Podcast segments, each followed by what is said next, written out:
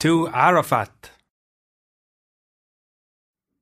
People stay in Mecca, purifying and preparing themselves day after day and night after night until their veils become thin and they begin to burn in anticipation of the meeting on that appointed day.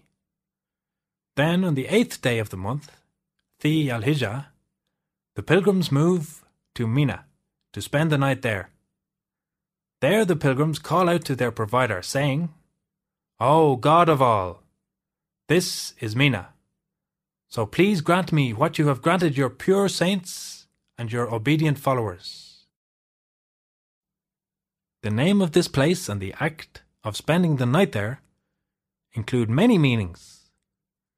Here are some of them in brief. Naming this place Mina indicates that the time is approaching when the pilgrim will be granted the wishes for which they have suffered, and have offered precious sacrifices. On the following day, the pilgrim will gain the fruit of their hard work. How difficult is the waiting for the declaration of results! On that night, each pilgrim supplicates themselves before God to fulfill their wishes and requirements. They remain in such a state until the break of dawn, praying and invoking God. On the ninth day, they stand at Arafat, while their voices flow up to the heavens and fill the atmosphere. Addressing the owner of glory and omnipotence, answering the call of the possessor of possession and kingdom, who called them to oblige them with and grant them his favour. All of them say, Here we are, O God of all. Here we are.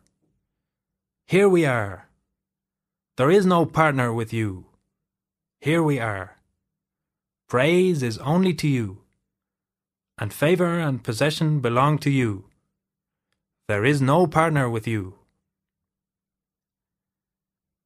This is known as the call of responding, Al Talbiyah. This day is a day similar to the day of resurrection, when the white man will not be preferred to the black man or the Arab to the non Arab, or the prince to the servant. On that day, people will be distinguished according to their deeds rather than their lineage or color. On that day, they will come to witness that there is no God except Allah, and that Muhammad is Allah's messenger. On that day, people will see realities they have not seen before they will see the goodness folded under God's injunctions, and they will see that the evil contained what He prohibits. On that day, they will view the reality of Allah's supreme attributes manifested all over the universe, such as charity, favor, generosity, tenderness, and munificence. The ninth day of the al Hijjah is the day of Arafah it is the day of pilgrimage, on which the pilgrim will attain the fruits of their actions.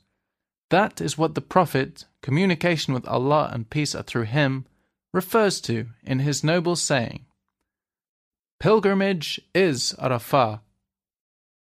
A person spends a lot of money and goes through many difficulties and troubles to stand at Arafat. They spend months, nay, often many years. Or you can say that they are spending a long age, making every effort, and trying hard to achieve this wish. On that day, they will pick the fruit of their hard work and the results of their toil.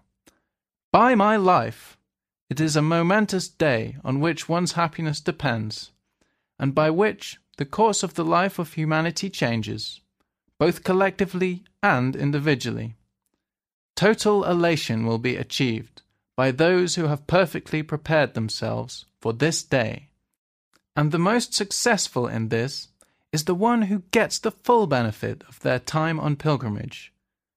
For the life of this world is but little comfort in the life to come. Many thousands, and even hundreds of thousands of people come from different nations and distant lands. They come from everywhere in the world to stand together on Mount Arafat. They take the requisite bath as the messenger Communication with Allah and peace are through him taught them.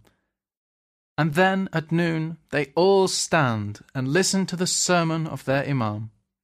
He teaches them the ceremonies of the pilgrimage, including standing at Arafat, descending from it, and standing at Muzdalifah. They all pay attention to him, so as not to miss any detail of the rituals. Otherwise, they will fail to take advantage of the pilgrimage and will lose out on its blessings. Any person who fails to make use of the pilgrimage and misses this opportunity has wronged and deprived themselves. It is a precious opportunity, and if a pilgrim misses it, they must wait a long time for it to return. The Muezzin then calls the pilgrims to prayer during the sermon, and people lend their ears to him. When the sermon finishes and the Muezzin establishes communication with God by calling people to prayer, all of the people stand behind their Imam to perform the noon and afternoon communication with God, or prayer, together. He first performs the obligatory noon prayer, then follows it with the afternoon one. He does not reduce the four bows, pray before or after the two prayers, or perform any additional actions between them. When the prayer finishes, he moves to Arafat with the pilgrims. They all turn towards the sacred house, directing themselves towards the Creator of the heavens and earth, and taking their messenger, communication with Allah and peace are through him as their Imam. Despite their different races and languages, they all express their response to God's call with the same words Here we are, O God of all, here we are. Here we are, there is no partner with you. Here we are. Praise is only to you, and favour and possession belong to you. There is no partner with you. Nothing interrupts these words except repetition of the statements There is no God except Allah, and Allah is greater, as well as asking God to communicate with the Prophet. During their prayer, they can be seen raising their hands. They are begging God and displaying their need and their submissiveness to Him. They extend their palms before their throat as if they were asking for alms and charity. They stand there for a long time, calling to and invoking God without becoming tired. Their tongues do not stop, and their spirits do not turn away from God for even a moment. These pilgrims' spirits ascend to the immaterial world, the world of purity and holiness, where they witness perfection the inclinations of the spirit become progressively more sublime until it is able to experience the pleasure of its entrance into the presence of the owner of glory and majesty. The spirit continues to rise until it reaches its peak, when it becomes qualified to truly see. At that point, God removes the veil from these spirits as they enter into God's presence alongside the messenger, communication with Allah and peace are through him, having become worthy of seeing the divine perfection and beauty through the loftiness and proximity to God that they have attained. Thereupon each spirit will see a part of this beauty and perfection that is proportional to its status and closeness to God, and will get its rightful share of the godly bounty and favour as a gift. When the spirit reaches this sublime status of closeness to God and becomes immersed in witnessing the divine perfection, righteousness will be printed on its surfaces by the owner of righteousness, glory to him, and it will unconsciously become coloured with a stain of the godly perfection. Therefore, it will start to like that which is right, and become a witness to it and be coloured with its stain. It will gain knowledge of what is right and an ability to perceive it in every matter and in every deed. At sunset, the people descend from Arafat. They are overwhelmed by the favour and charity of the generous Lord, having drunk a pure draught of his manifestation and light.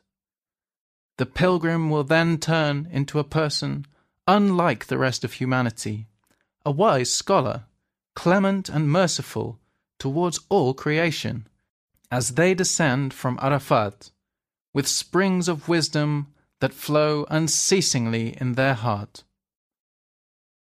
The holy saying tells us He who devoted himself to God for forty days, springs of wisdom will flow through his tongue out of his heart.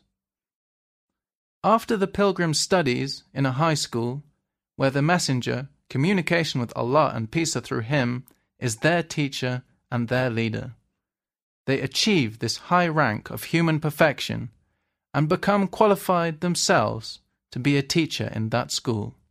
At sunset, the pilgrims are driven towards Al Muzdalifah, displaying a calmness and a gravity reflecting their feelings of great closeness to their Creator and the sublime state with which their spirits have become overwhelmed.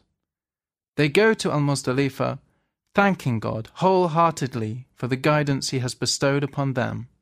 That is what the noble verse indicates.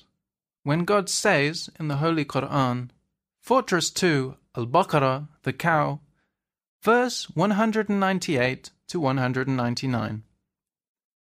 Then, when you pour down from Mount Arafat, celebrate the praises of Allah at Al Mash'ar al Haram, the sacred monument, and celebrate His praises as He has guided you, even though before this you went astray. Then pass on at a quick pace from the place whence it is usual for the multitude to do so, and ask for Allah's forgiveness. For Allah is oft forgiving and most merciful.